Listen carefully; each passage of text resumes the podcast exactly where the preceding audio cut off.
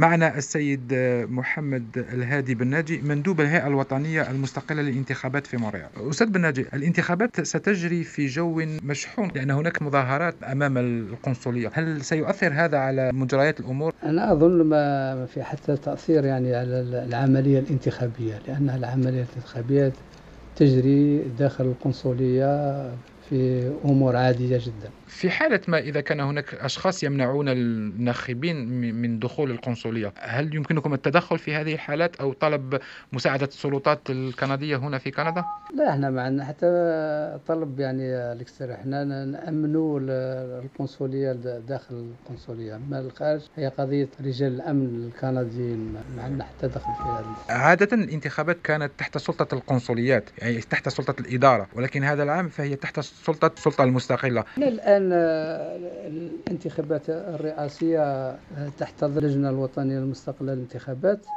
آه، تتميز بأكثر مصداقية. لماذا؟ لأننا نتميز بالاستقلالية التامة بالنسبة للإدارة. تميز ثاني بعدم الانحياز لأي لأي طرف في الانتخاب.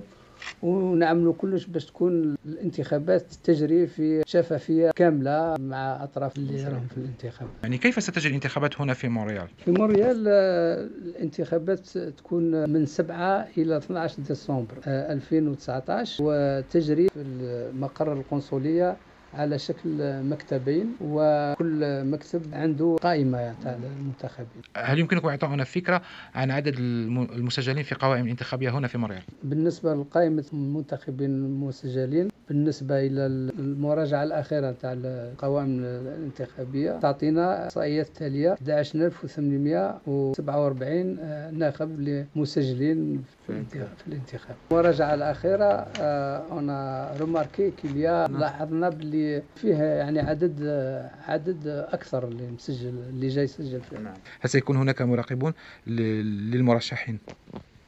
بالطبع فيه مراقبين يكونوا حاضرين معنا في العملية الانتخابية. شكرا لك أستاذ بن ناجي